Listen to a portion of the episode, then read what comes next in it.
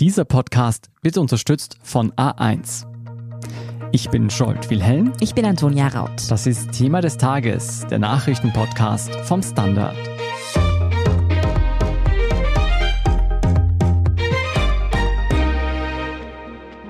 Die FFP2-Maskenpflicht kommt wieder. Es gilt ein Stufenplan und erstmals gibt es Unterschiede für Geimpfte und Ungeimpfte.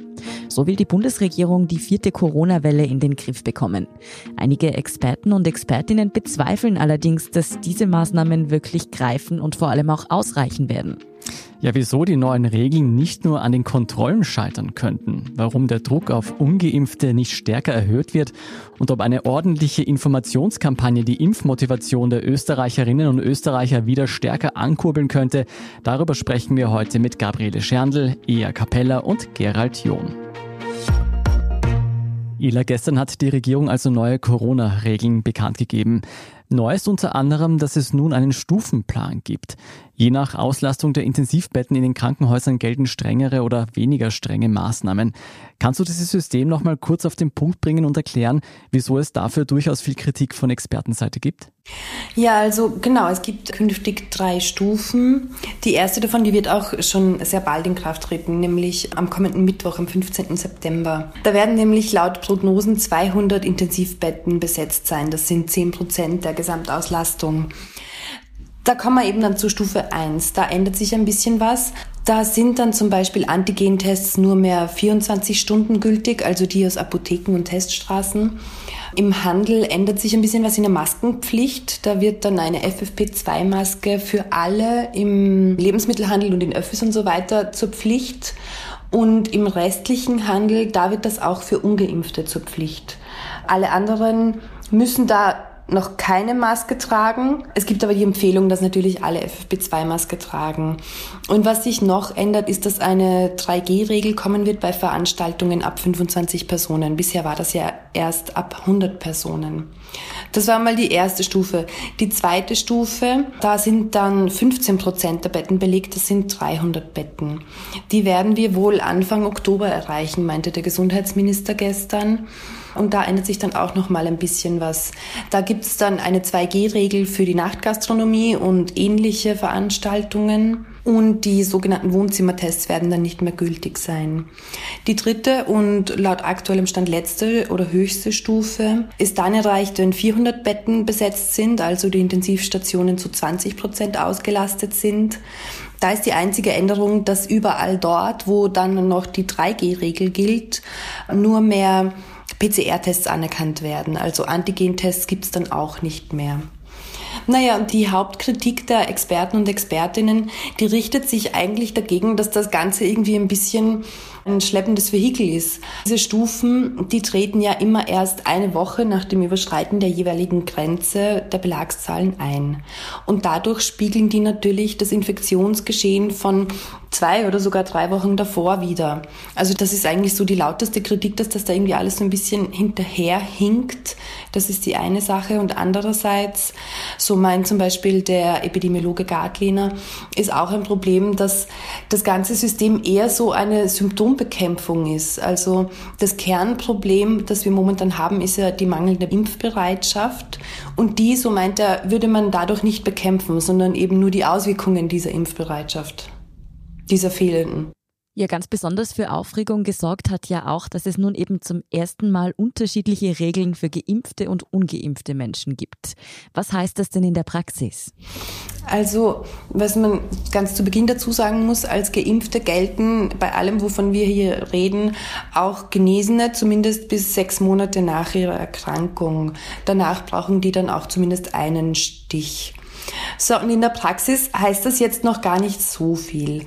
Auf Stufe 1 ist eben diese Änderung, dass sie FFP2-Maske tragen müssen überall. Das ist jetzt noch nicht so die krasse Änderung. Auf Stufe 2 können sie dann, dann halt auch schon in bestimmte Bereiche nicht mehr rein, eben zum Beispiel in Clubs.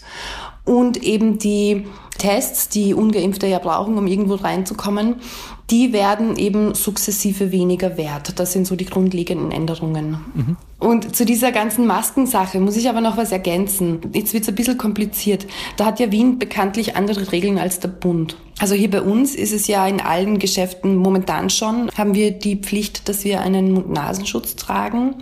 Das heißt, in Wien wird es dann ab Mittwoch so sein, dass im Lebensmittelhandel alle FFP2-Maske tragen müssen und im restlichen Handel müssen die ungeimpften FFP2-Maske tragen und die geimpften eine normale Maske.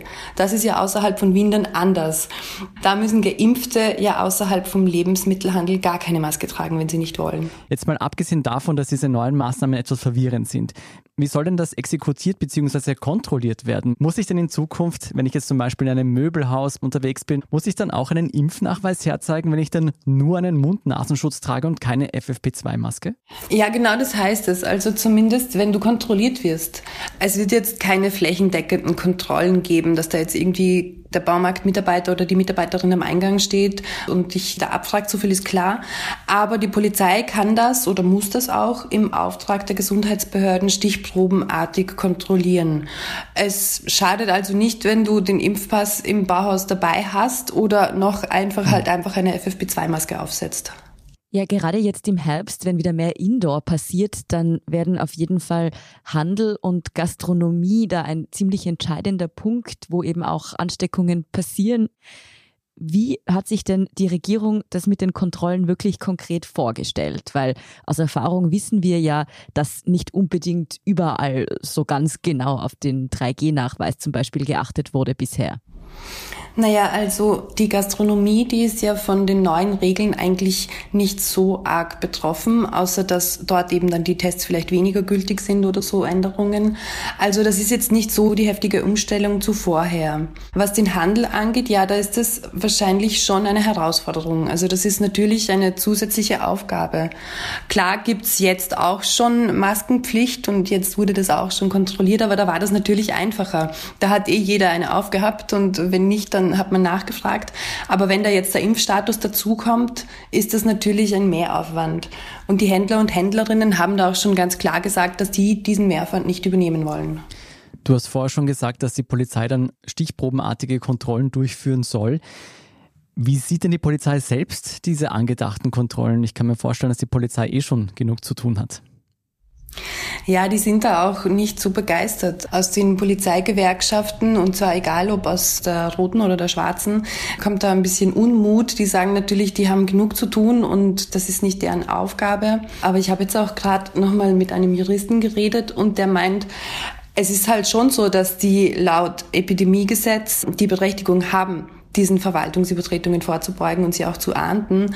Und zu diesem Zweck sind sie auch befugt, Geschäfte und auch Verkehrsmittel zu betreten. Die Herausforderung ist natürlich schon, dass diese Kontrollen irgendwie effektiv und effizient sind. Also das ist auch gesetzlich so festgeschrieben, dass die so gestaltet sein müssen.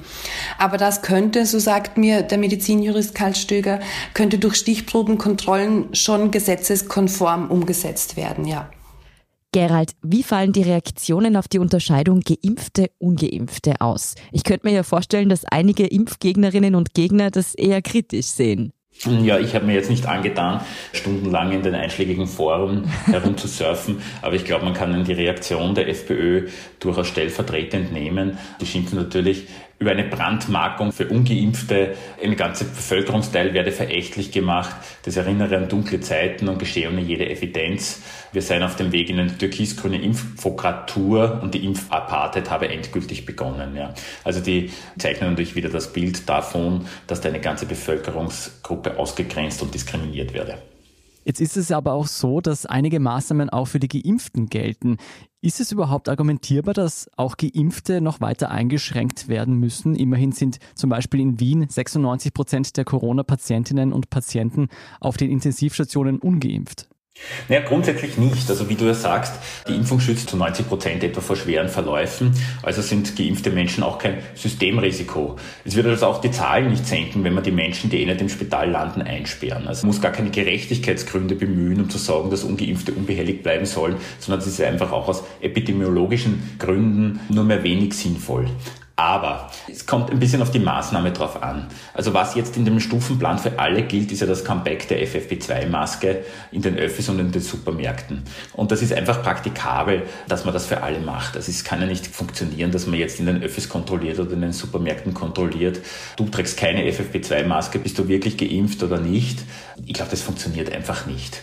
Und mhm. zur FFP2-Maske muss man jetzt sagen, also das tut jetzt nicht sonderlich weh, wenn man in einem öffentlichen Verkehrsmittel eine FFP2-Maske statt einem normalen Mundschutz tragen muss. Es ist einfach auch für das Restrisiko, finde ich, ein guter Schutz.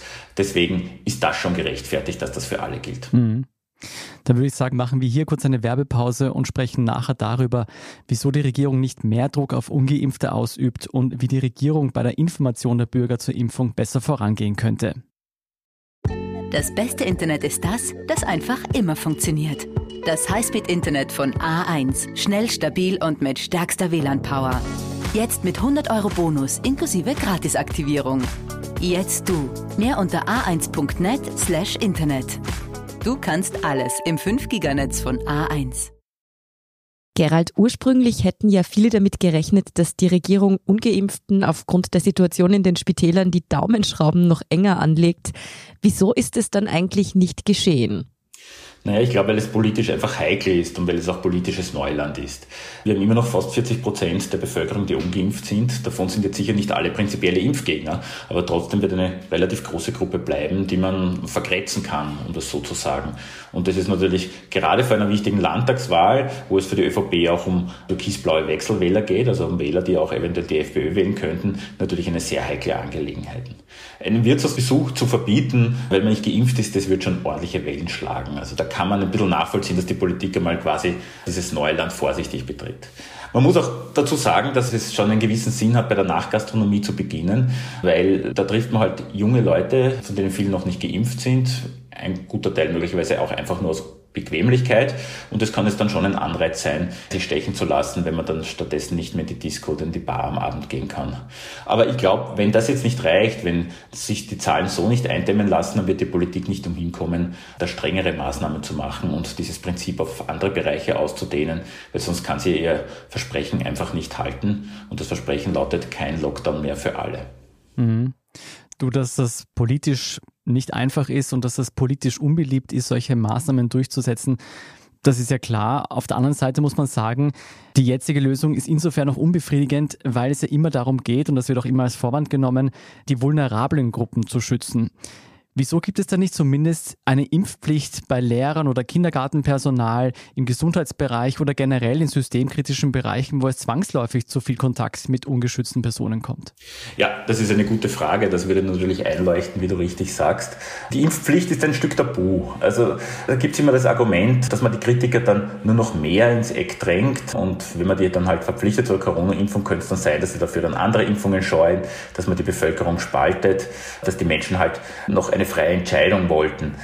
Ja, ja gerade bei diesen Gruppen überzeugt mich das jetzt auch nicht, dieses Argument. Und es gibt ja auch schon Stimmen aus der Politik, die durchaus dafür sind, eben Angehörige von Gesundheitsberufen oder Lehrer eine Impfpflicht aufzuerlegen. Ja.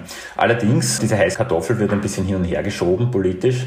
Also der Minister Mückstein, der Gesundheitsminister von den Grünen, hat das schon angeregt, genauso wie der Vizekanzler Kogler. Die haben aber allerdings gesagt, die Länder müssen das beschließen, denn die sind zuständig.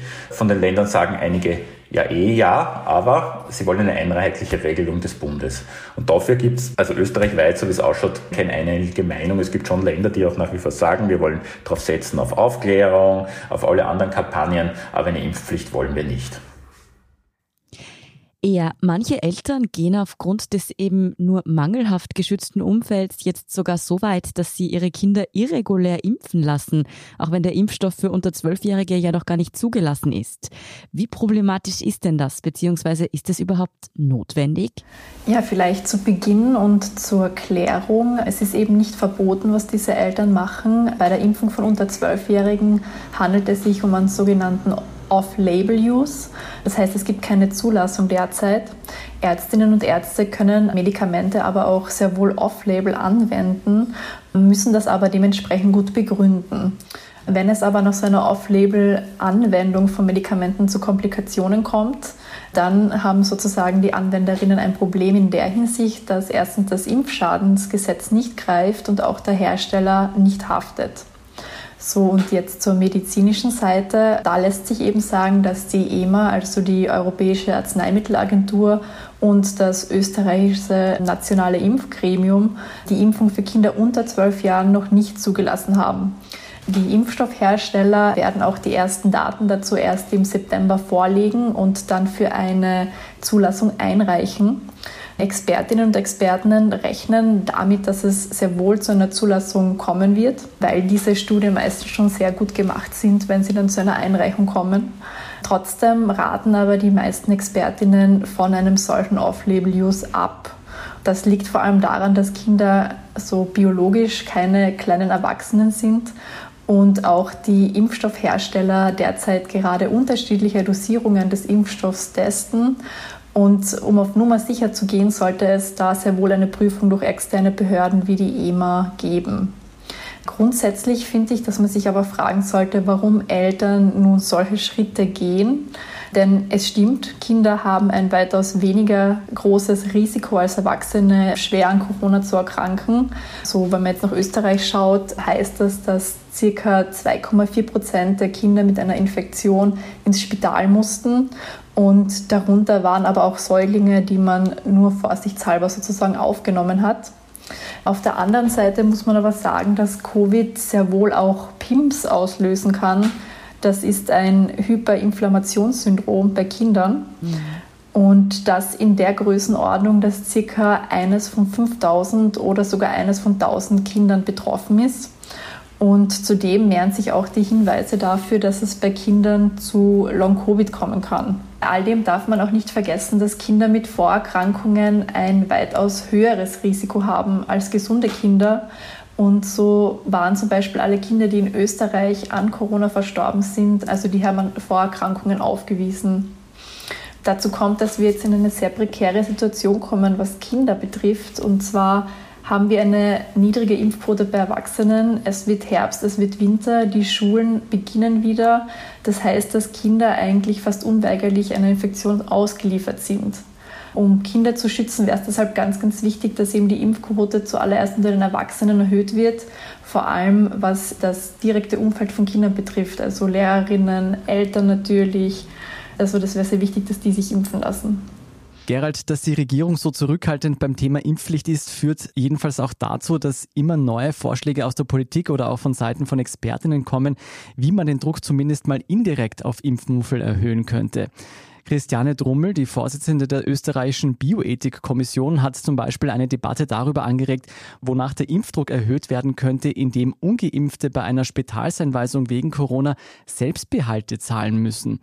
Ist so eine Forderung realistisch? Könnten wir in Zukunft noch mit weiteren Maßnahmen rechnen, die zur Erhöhung der Impfrate beitragen? Naja, es gibt sogar manche Stimmen, die gehen noch weiter oder sagen das noch deutlich. Also der Experte Gerald Gartlehner von der Donau-Universität Krems hat auf die USA verwiesen. Dort müssen schon ungeimpfte höhere, deutlich höhere Krankenversicherungsbeiträge zahlen.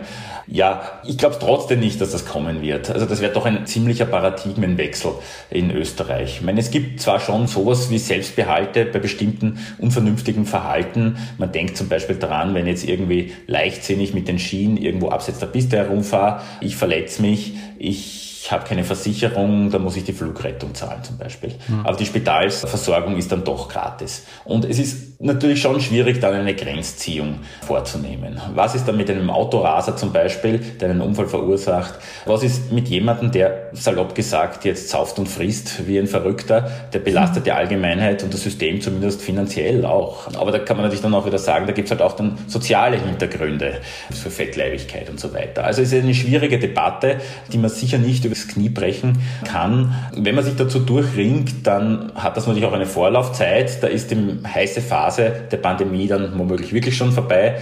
Deswegen denke ich, das Ganze wird dann wahrscheinlich eher einschlafen und ich glaube nicht, dass das kommen wird. Also was kommen wird, mhm. ist mehr Impfdruck über Zugangsbeschränkungen, sofern die Zahlen weiter steigen in den Intensivstationen. Das glaube ich schon, da wird die Regierung nicht vorbeikommen.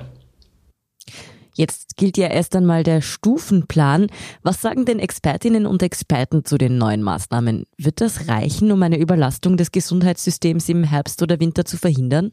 Ja, also ganz einhellig ist die Meinung nicht. Manche urteilen ein bisschen optimistischer, manche etwas pessimistischer. Durch die Bank aber ist der Tenor schon so, dass die Regierung recht spät dran ist und dass die Maßnahmen eher jetzt auf der milderen Seite sind. Also der vorher zitierte Gartlehner sagt zum Beispiel, sie hätten schärfer sein sollen. Es gibt auch Stimmen, die sagen, ja, die Maskenpflicht hätte schon längst wieder da sein müssen. Da ist man einfach wieder mal zu spät dran.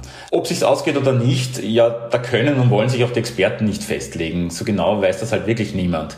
Es ist einfach schwer abzuschätzen, wie die Delta-Variante da zuschlägt und wie sich das wirklich auf die Intensivstationen auswirkt. Wenn man jetzt off records mit manchen Experten redet, dann urteilen manche unter der Hand schon, aber deutlich schärfer, das muss man schon noch dazu sagen. Also es gibt schon welche, die sagen, die Maßnahmen werden praktisch gar keine Wirkung zeigen. Hm. Wenn man Glück hat, geht es sich vielleicht trotzdem aus. ja, Glück, darauf wollen wir uns nicht verlassen, würde ich sagen. Kritik gibt es nicht nur an den Maßnahmen selbst, sondern auch an der offenbar mangelhaften Information der Bevölkerung. Der konkrete Vorwurf lautet, dass es seit Monaten keine ordentliche Regierungskampagne für die Impfung gibt. Stimmt das? Ja, kann man schon, glaube ich, so sagen. Also, mein, dass sie nichts machen, kann man nicht behaupten. Also, sie machen halt so viel, dass man ihnen nicht nichts tun vorwerfen kann.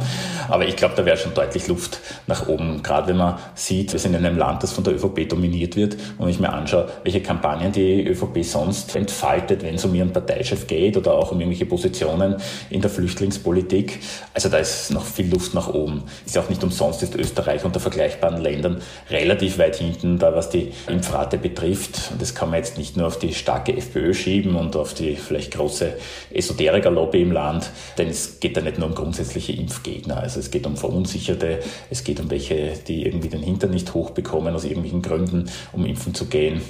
Also ich glaube, da ist noch viel nicht geschehen, also im Sommer viel nicht geschehen, was geschehen hätte können. Also wenn ich zum Beispiel jetzt sehe, jetzt beginnen überall die Impfbusse herumzutouren. Warum erst jetzt? Also da kann man die Landeshauptleute nicht aus der Verantwortung ausnehmen, da kann man nicht alles auf die Regierung schieben. Oder ein anderes Beispiel. Es geht ja auch darum, um aufzuklären und Argumente zu bringen. Ja. Aber erst jetzt drückt das Ministerium mit der Zahl endlich heraus, jetzt gibt es das erst österreichweit und offiziell erhoben, dass eben 90 Prozent der Menschen in den Intensivstationen mit Corona ungeimpft sind. Also so eine Zahl müsste in der argumentativen Schlacht längst im Mittelpunkt stehen, denke ich mir. Ja, wenn wir uns die Zahlen ansehen, ist die Impfskepsis bei Männern und Frauen ähnlich groß. Die jeweiligen Gründe dafür sind aber unterschiedlich. Was sind denn die größten Hinderungsgründe? Genau, wie du eben gerade gesagt hast, ist es in Österreich so, dass etwa gleich viele Männer wie Frauen geimpft sind. Also da gibt es keine großen Unterschiede. Was Männer und Frauen jedoch unterscheidet, ist, dass Frauen mehr Angst vor Nebenwirkungen haben. Das hat eine Umfrage des Corona-Panels der Uni Wien ergeben. Und da dürften mehrere Gründe zusammenkommen. Also zuallererst leiden Frauen wirklich öfters an Impfreaktionen, die unbedenklich sind wie Fieber, zum Beispiel nach der Impfung. Und das kennt man auch von anderen Impfungen. Der Grund dafür ist eben ihr stärkeres Immunsystem. Gleichzeitig zeigt sich in der Impfbereitschaft immer auch das Vertrauen, das die jeweilige Person in das Gesundheitssystem hat. Und hier muss man eben sagen, dass Frauen häufiger negative Erfahrungen machen als Männer im Gesundheitssystem. So war der männliche Körper lange die Norm in der Medizin und Medikamente und Behandlungen wurden oft vor allem an männlichen Probanden getestet, was dazu führt, dass man Symptome bei Frauen lange nicht richtig erkannt hat oder auch ganz einfach abgetan hat. Zusätzlich kommt dann noch dazu, dass es eben eher die Frauen sind, die sich mit Gesundheitsthemen beschäftigen, aber auch mit Esoterik. Und der letzte Grund, den wir ausmachen konnten, ist, dass eben viele der Mythen über die Impfung sehr, sehr gut zu Ängsten von Frauen passen, nämlich zum Beispiel davor, dass die Impfung unfruchtbar macht, was natürlich absolut nicht stimmt, dafür gibt es keine Hinweise in den Daten. Das Problem ist jetzt aber, dass Frauen mit diesen Ängsten und Falschinformationen sehr, sehr lang allein gelassen worden sind. Denn diese Impfmythen haben ja schon vor der offiziellen Impfkampagne begonnen, sind in sozialen Medien kursiert und dem wurde sehr lange gar nichts entgegengestellt von offizieller Seite. Und deswegen fordern Expertinnen und Experten, dass man nun sehr zielgerichtet auf diese Ängste eingeht und sie ausräumt. Das wird vor allem auch wichtig, dass es auch die Frauen sind, die in der Regel mit den Kindern zur Impfung gehen. Und dasselbe Problem könnten wir dann eben auch bei der Kinderimpfung haben. Es ist jedenfalls klar, dass da einiges verabsäumt wurde. Gerald, wie könnte man die Impfskeptiker und Impfskeptikerinnen besser erreichen? Ja, ich glaube, es geht darum, dass man die verschiedenen Gruppen gezielt abspricht. Es funktioniert nicht allein damit, so wie das die Regierung gestern getan hat und auch der anwesende Experte, also 50 Mal äh, darauf hinzuweisen, wie wichtig Impfen so ist. Äh, das muss natürlich auch sein, ist auch schön und gut, aber man braucht da verschiedene Angebote sozusagen. Ja, es macht einen Unterschied, ob jemand wirklich ein Impfgegner ist, weil er an irgendwelche Theorien glaubt oder wenn jemand eine Sprachbarriere hat und deswegen nicht zum Impfen geht oder ähm, ja, wenn jemand halt irgendwie die Mühe zu viel ist und glaubt, der braucht es eh nicht. Beim einen wird es Aufklärung brauchen, andere Leute muss man wieder abholen mit einem möglichst niederschwelligen Impfangebot, also vor Ort, möglichst einfach, ohne Anmeldung. Also vor jedem Feuerwehrfest muss der Impfbus vorfahren, mit 50 mhm. Bier im Gepäck am besten. Ob, wann und wo die Impfbusse dann wirklich überall vorfahren, das wird sich zeigen. Hoffentlich so niederschwellig wie möglich. Vielen Dank für diese Einordnung und den Überblick. Gerald John, Ea Capella und Gabriele Scherndl. Gerne. Wir sind gleich zurück.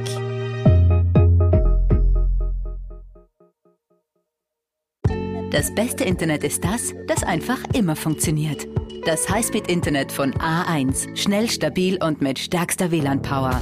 Jetzt mit 100 Euro Bonus inklusive Gratisaktivierung. Jetzt du. Mehr unter a1.net slash Internet. Du kannst alles im 5-Giganetz von A1. Und hier ist, was Sie heute sonst noch wissen müssen. Erstens. Die Jugend ist eh schon eine harte Zeit und die Corona-Pandemie macht es nicht gerade leichter. Das merkt auch die Hilfshotline Rat auf Draht. Immer öfter geht es um das Thema Suizid. Zum Welttag der Suizidprävention am Freitag will die Hotline das Bewusstsein für das Thema schärfen. Die Beratungsstelle meldet einen Anstieg der Gespräche zu Suizid um 20 Prozent zum Vorjahr. Viermal am Tag kommen laut der Leiterin Anrufe dazu herein. Statt Liebeskummer und Streit mit den Eltern seien Depression, Angstzustände und Essstörungen heute die häufigen Themen bei den Jugendlichen. Die Expertinnen und Experten fordern deshalb mehr Therapieplätze für Kinder und Jugendliche. 70.000 solche Plätze würden in Österreich fehlen. Zweitens, Salzburg soll es Paris gleich tun und flächendeckend Tempo 30 im Stadtgebiet einführen. Das fordert nun zumindest die dortige grüne Bürgerliste. Nur wenige Hauptverkehrsstraßen sollten von den Beschränkungen ausgenommen bleiben, so die Forderung. Und auch diese sollten an kritischen Punkten mit einem 30er entschärft werden. Paris hat seit Ende August ja diese Regelung. Die Grünen haben im Gemeinderat einen entsprechenden Antrag gestellt. Die Salzburger Bürgermeisterpartei ÖVP hat mit der 30er-Idee aber keine Freude. Hauptargument der Türkisen, bereits jetzt seien 80 Prozent der Straßen in der Stadt Salzburg Tempo 30 Zonen. Und drittens, Frauen unter 25 müssen in Frankreich künftig nicht mehr für die Antibabypille zahlen. Die Kosten für die hormonelle Verhütung für diese Altersgruppe werde künftig die Krankenkasse übernehmen. Der Grund, immer mehr junge Frauen würden aus finanziellen Gründen auf Verhütung verzichten. Bisher können sich in Frankreich nur minderjährige Mädchen die Pille kostenlos verschreiben lassen. Diese Regelung hat laut Frankreichs Gesundheitsminister zwischen 2012 und 2018 zu einem Rückgang von 9,5 auf 6 Abbrüche je 1000 Schwangerschaften beigetragen. Seit vergangenem Jahr können auch Mädchen unter 15 Jahren in Frankreich kostenfrei die Antibabypille bekommen. Mehr zu diesem Vorstoß im französischen Gesundheitssystem und die weiteren News zum aktuellen Weltgeschehen finden Sie wie immer auf der Standard.at. Großen Dank an all jene, die uns auf Apple Podcasts oder Spotify folgen, uns eine nette Rezension geschrieben oder auch eine 5-Sterne-Bewertung gegeben haben. Und ein ganz besonders großes Dankeschön all jenen, die unsere Arbeit mit einem Standard-Abo oder einem Premium-Abo über Apple Podcasts unterstützen. Gerne auch Freunden weiterempfehlen. Verbesserungsvorschläge und Themenideen schicken Sie uns am besten an podcast.derstandard.at.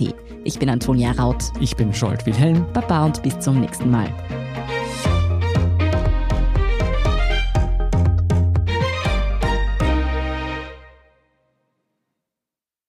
Das beste Internet ist das, das einfach immer funktioniert. Das Highspeed-Internet von A1. Schnell, stabil und mit stärkster WLAN-Power. Jetzt mit 100 Euro Bonus inklusive Gratisaktivierung. Jetzt du. Mehr unter a1.net slash Internet. Du kannst alles im 5-Giganetz von A1.